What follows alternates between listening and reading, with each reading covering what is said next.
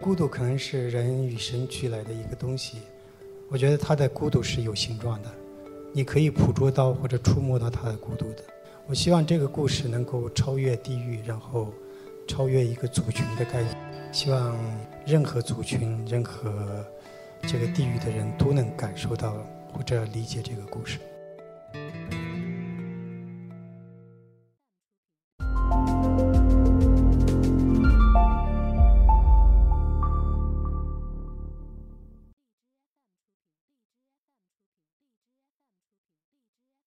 大家好，我是一刻讲者万马彩蛋。我走上电影制作这条路其实比较偶然。呃，我之前大学读的是这个藏语文学专业，然后研究生读的是文学翻译专业，然后之前也做从事过其他的很多的工作，比如说这个，呃，做过小学老师，也做过这个小那个公务员。然后我觉得我可能跟电影的关系就是从小就产生的。在我很小的时候，那时候其实没有这个村里面没有电视机，然后大家的这个唯一的娱乐可能就是去看这个露天电影。我记得从小时候就看了许多的这个露天电影，游击队啊什么的，地雷战、地道战，其实都在我的记忆中那个占很大的这个比重。呃，十二三岁的时候，我们那个我家乡在一个黄河边上，然后那边要建一个水电站，然后就来了很多的那个。就是工程队，然后他们就在我们村子旁边有一个呃家属区，然后他们中间有一个礼堂。大概在这时候，我在那个就是那个水利队的礼堂看到了，就是人生当中第一部跟以往的观影经验不一样的电影，就是卓别林的这个《摩登时代》。这个电影呃留给了我非常深的印象。然后初中毕业后，毕业之后就去了县城。那时候放的电影可能跟中国的这个文学作品的它的一些呃流派可能比较接近，比如说一些伤反映那个伤痕文学的一些电影，还有一些改革的一些电影，其实都是在我记忆之中的一个呃观影的经验吧。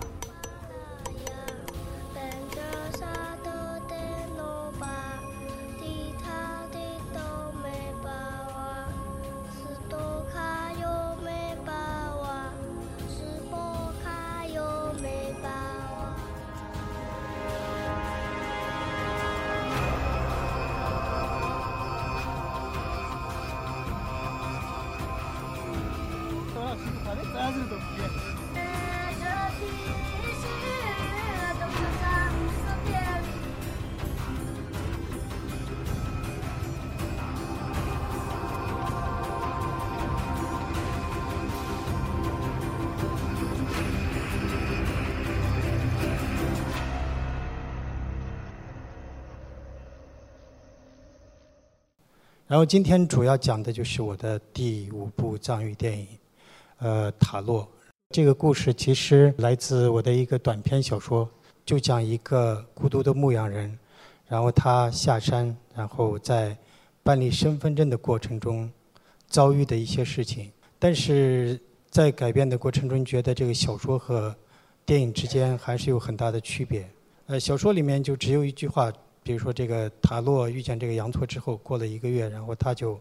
拿着那个卖掉的这个羊的钱，然后回到了这个县城里面，就没有描写塔洛，呃，他回去山上的他的这个生活的状态。小说里面，我觉得观众读者可以通过那个想象，可以补充这个东西。但是你在改编的过程中，觉得那样的一句话的那样的补充是不行的。所以我希望通过影像，然后来。还原塔洛的这个孤独的生活的状态，所以我们就特意的加了他在山上的这个状态。然后在拍的过程中，呃，也是就是为了突出塔洛的那种呃孤独的状态，其实也做了一些调整。就比如说那个剧本里面，他为了学习情歌，然后他请教了一个呃牧羊女，然后他给这个牧羊女一些钱，然后请她来教这个拉伊，然后。他想就是学会这个拉伊之后，呃，到县城，然后要唱给这个杨错这个姑娘听。后来就设置成他没有遇见任何人。我觉得这样可能更好，因为他是一个记忆力超群的这样一个人。然后他通过这个听收音机，然后能学会这个拉伊。孤独可能是人与生俱来的一个东西，但是可能孤独有时候也，呃，尤其作为一个创作者，可能也需要培养。就像塔洛一样，我自己也有一些放养的经历。我觉得那个经历可能对我是很重要的，就是你能在一个完全没有人，然后完全不能交流的那样一个环境里面，才能感受到那种孤独，然后你才能体会到那种孤独。就像这个塔洛这部电影。你看这个片子的时候，呃，可以看到，就是塔洛他在山上，我觉得他的孤独是有形状的，你可以捕捉到或者触摸到他的孤独的，但是他离开了那个环境，他到山下，他那种孤独感可能就消失了。然后在把这个小说改编成剧本的过程中，首先考虑到的就是塔洛这个演员，就是大家看到的这个主演叫席德尼玛。他在藏区是一个家喻户晓的一个喜剧明星，然后他以前演了很多的小品、相声，然后在藏区的这个知名度特别高。你在私底下跟他接触的时候，你会看到他身上的那种跟舞台上的那种完全不一样的那样一个状态。比如说，你可以感受到他身上的那种孤独感。然后另另一个主要的原因就是。塔洛是一个留着小辫子的这样一个男人，然后这个小说的第一句话也是，塔洛留着平常留着一个小辫子，在他后脑勺上晃来晃去的很扎眼。那个西德尼玛老师他自己也是留着一个小辫子，然后据他说他这个辫子留了十七年。根据这个剧情的发展，根据这个故事的发展，这个主人公最后要把他的这个头发剃掉。呃，他说这个。呃，对他有点为难，然后他说他需要回去想一下，然后大概我就一直在等他的这个答复，等他的这个消息。呃，大概过了两三天吧，呃，他说他很喜欢这个角色，然后为了这个角色，为了这个呃电影，他就要做一次牺牲。女演员是在藏区是一个歌手，然后她自己也做了很大的牺牲，比如说她自己。增肥，然后从那个呃答应演这个角色到我们实际拍摄的时候，她其实增了十多斤，然后她这个头发也是剪剪掉了很多。剧情发展到最后，塔洛要剪掉他的这个小辫子。为了拍这场戏，我们其实做了很多很多的工作，比如说在村里面，呃，找了很多的老乡，然后我的一些亲戚。然后杨修做就练手，每天都练手。然后 大概到后面，村里就出现了很多光头，因为只有一次机会，如果那个剪刀下去，就完全停不下来。这个就是塔洛变成光头的时候。然后那天我其实，在藏区发了一个那个朋友圈，说，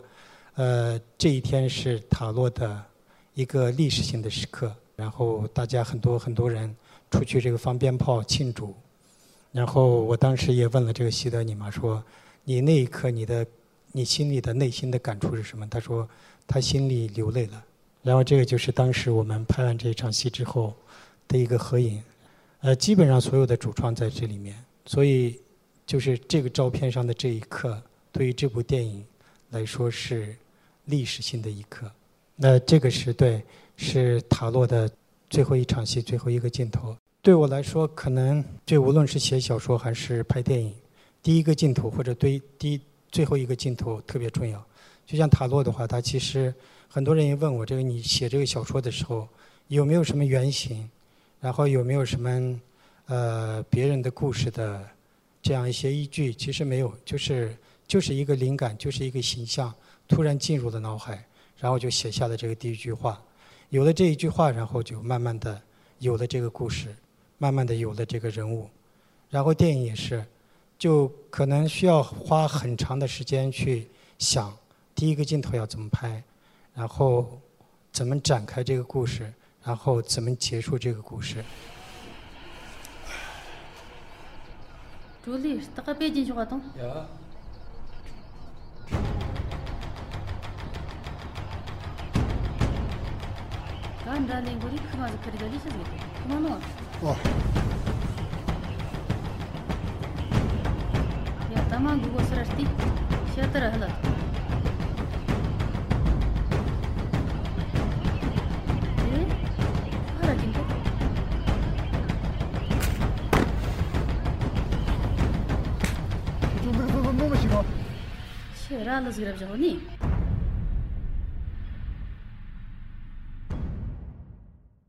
这个片子是五月一日开机，呃，拍了二十五天，因为那个投资比较小，整个影片的成本大概只有两百万，然后我们就拍了二十五天就拍完了，然后到两千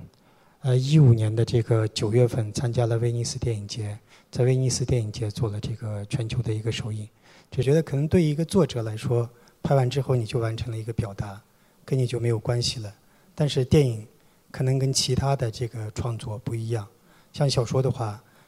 呃，我觉得可能更接近自己的内心，它是一个自由的创作。然后写完之后，有可能会发表，有可能不发表，但是我自己也无所谓。但是电影，我希望更多的人看到。很多观众也会问：你这些片子是拍给藏族人看的，还是只是拍给内地的观众或者拍给这个西方的观众看的？我的回答是：我的观众其实没有区分。像这次塔洛，塔洛的故事就是我们的故事。我希望这个故事能够超越地域，然后超越一个族群的概念。希望就是任何族群、任何这个地域的人都能感受到或者理解这个故事。就是一路走下来，我觉得可能是一方面是一种兴趣在支撑着你，然后呃另一方面可能也是一种信念。我觉得可能拍电影。到现在，可能成了我的一个信念吧。这个信念可能，呃，一直会支撑我走下去。嗯，谢谢大家。